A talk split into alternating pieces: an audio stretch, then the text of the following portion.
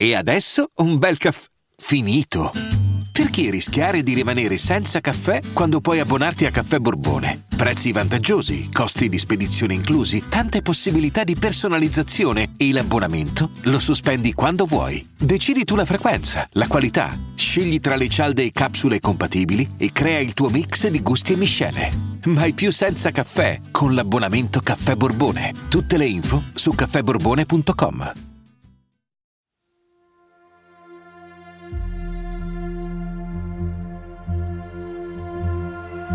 È stato arrestato Matteo Messina Denaro. Giustamente tutti ne parlano. L'ultimo capo dei capi, l'ultimo capo mafioso stragista, colui che ha modernizzato la mafia. Per approfondimenti sul tema potete trovare tantissimi contenuti fantastici. Cito solo il podcast Chi è Matteo Messina Denario di Mario Calabresi, prodotto da Cora Media, particolarmente bello. Ecco, questo evento storico, questa grande cattura che i nostri figli studieranno sui libri di storia, mi offre l'opportunità di fare un affondo su un tema che mi incuriosisce tanto e che quindi vorrei condividere con tutti voi, cioè il rapporto che c'è e che c'è sempre stato tra mafia e il mondo dello spettacolo, gli artisti e i musicisti.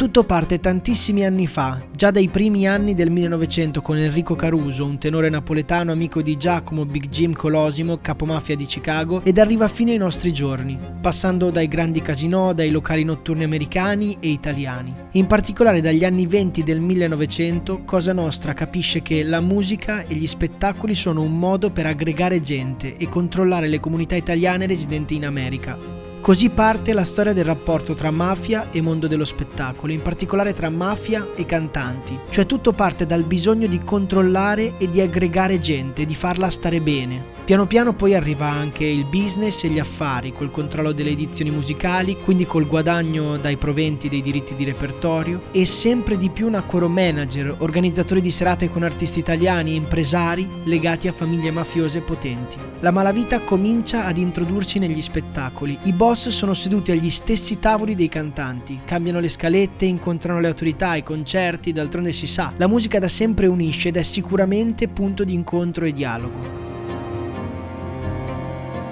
Prima di arrivare al protagonista della nostra puntata che tanto farà parlare di sé proprio per quei legami con la malavita, introduciamo un altro personaggio, forse uno degli emblemi del rapporto tra mafia e mondo dello spettacolo.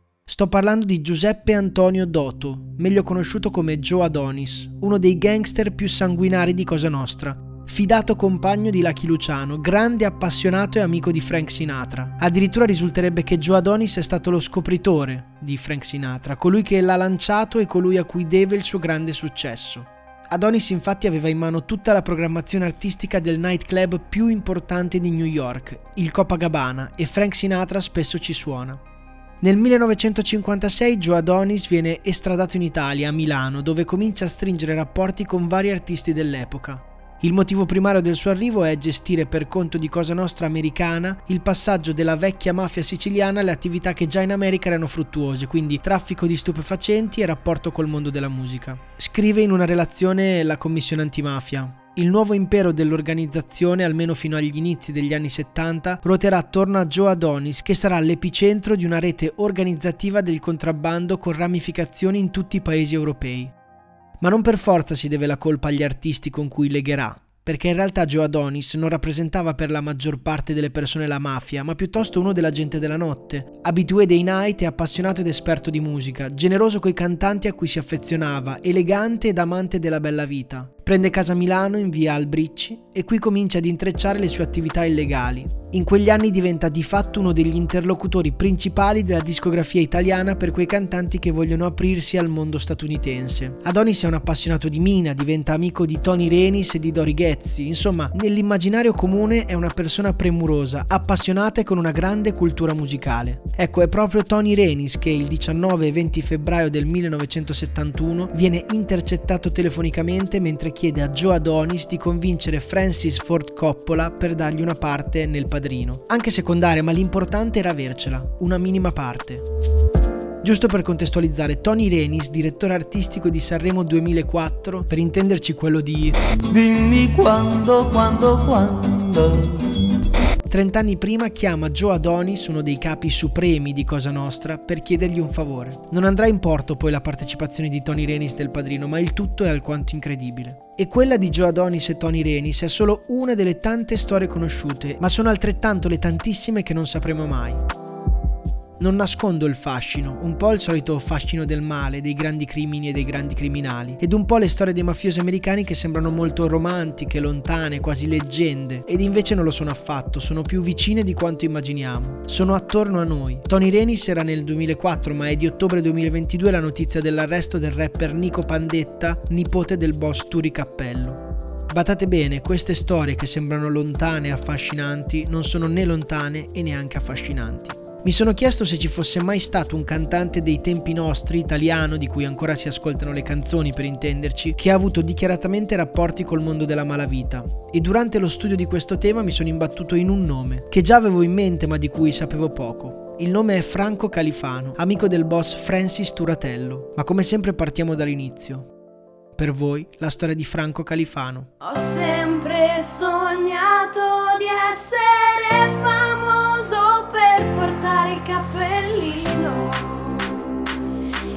occhiali da sole a tutte le ore.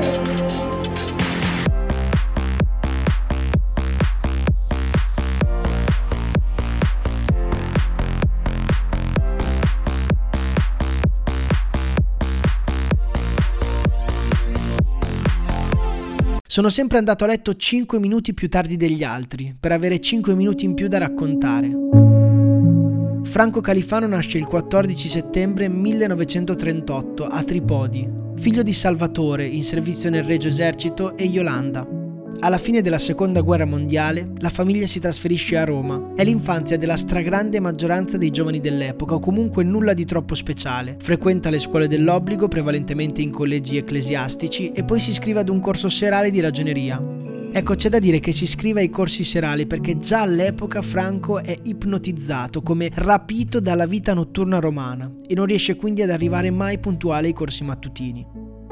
Comincia ad avere una vita, come dire, sottosopra, soprattutto per un ragazzino della sua età. Contemporaneamente comincia anche a scrivere prima poesie e poi testi di canzoni ha la classica fame che hanno tutti gli artisti quando sono giovani e la sua fame è di notorietà, sì, ma soprattutto fame di musica, di generi diversi, di esperienze musicali di ogni genere. Ecco, tenete conto che inizialmente è un autore, non un cantante. Scrive testi per tanti nel mondo dello spettacolo. Scrive con Nicola Salerno per Ornella Vanoni, scrive per Mina, scrive per Mia Martini Minuetto. Non so se l'avete presente, ma Minuetto è una delle pietre miliari della canzone italiana. E comunque ne ho citate solo alcune delle tante canzoni di successo che ha scritto. Ho smesso di scrivere per altri perché non avevo più stimoli per altri. Ed alcune, eh, alcune canzoni mie, le più belle secondo me, eh, non le avrei probabilmente scritte per altri perché non eh, mi venivano. Invece da quando ho iniziato a cantare eh, mi sono eh, eh, praticamente ho fatto il can- mi sono messo a fare il cantautore, io non avevo, non, non mi piaceva molto cantare prima.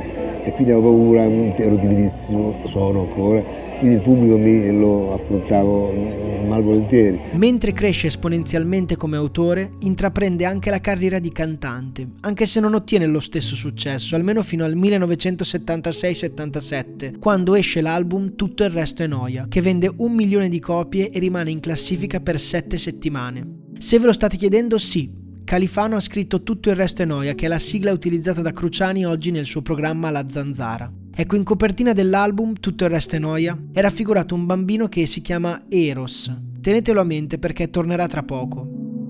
Comincia a bruciare le tappe e ad attrarre nuove generazioni di fan che sono totalmente affascinati dai suoi testi, dai temi che tratta e soprattutto dal suo personaggio. Sì, perché Franco Califano è il prototipo perfetto di Latin lover che vive di notte e si gode la vita. È idolatrato, quasi venerato dai suoi fan. Ma arriviamo subito a noi. Oggi raccontiamo questo personaggio non tanto per la sua storia, ma per un altro motivo. Lo abbiamo già accennato, la vita di Franco Califano è sempre stata di fama, sesso e sregolatezza.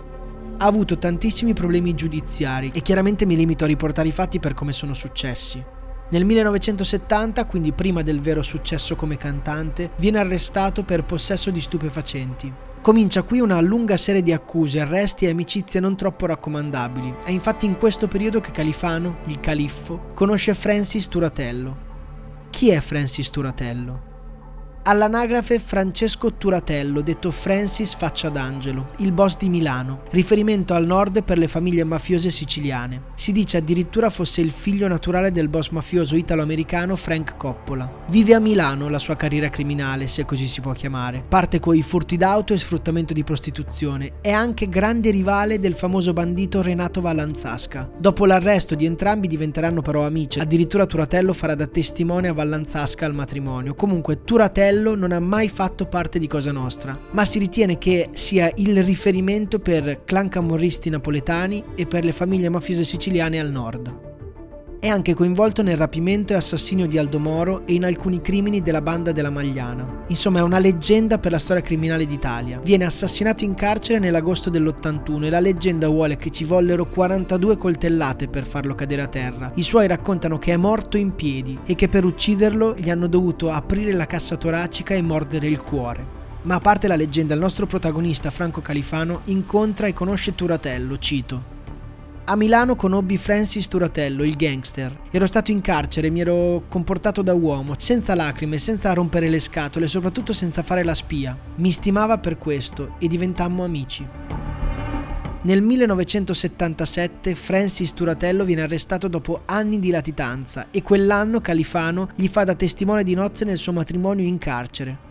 Dunque io ho iniziato la mia amicizia con Turatello quando eh, sono arrivato a Milano tantissimi anni fa quando ho iniziato la mia attività di autore e conobbi Turatello, io avevo circa 23 o 24 anni, lui ne aveva 19 circa, il figlio appena nato, quindi io conobbi lui, la mamma e il figlio insieme e, e ebbi poca occasione di eh, coltivare questa amicizia perché lui il più delle volte è stato dentro, quindi l'ho frequentato soltanto nei periodi di tempo in cui lui era a disposizione. Non so se ricordate, ma eravamo più o meno rimasti qui, cioè quell'anno, il 1977, anno in cui esce il più grande successo di Califano, tutto il resto è noia. E indovinate quel bambino raffigurato sulla copertina di nome Eros come fa di cognome? In, nei periodi in cui lui era assente, io frequentavo molto la mamma che chiamavo zia Luisa ed il figlio che, eh, Eros che mi chiamava zio. Il bambino si chiama Eros Turatello.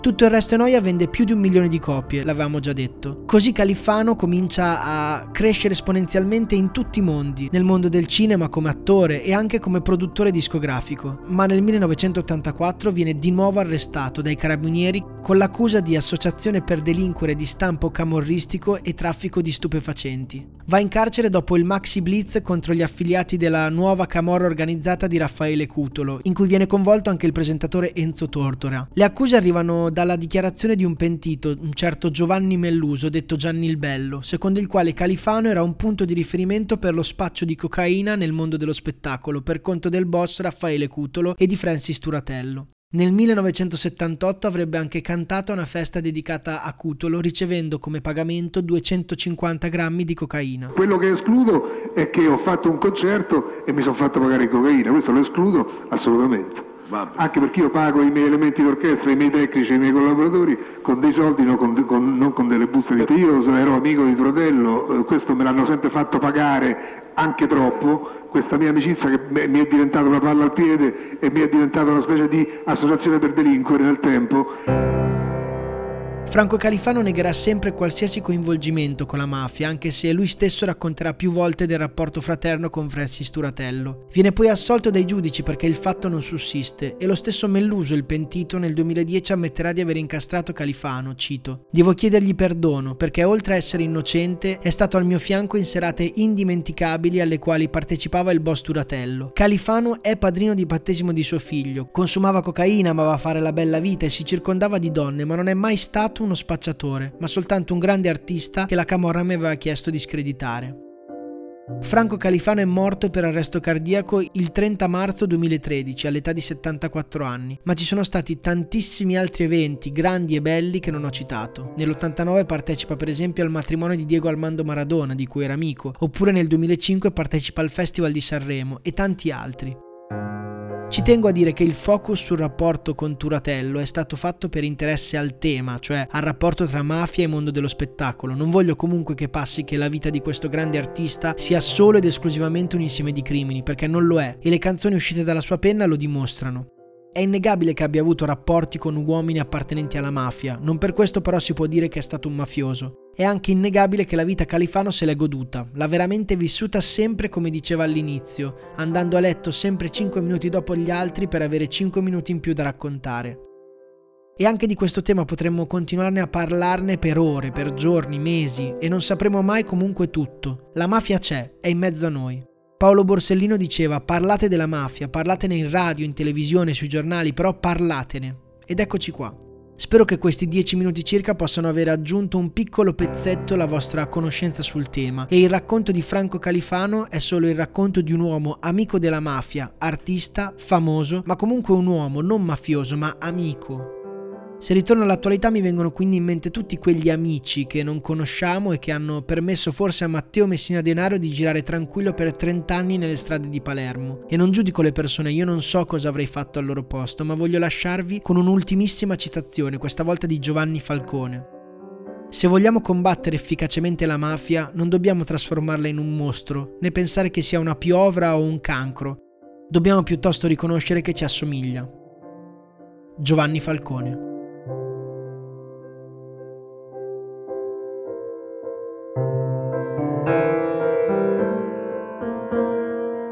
Le fonti degli audio le trovate in sinossi dell'episodio. Grazie dell'ascolto.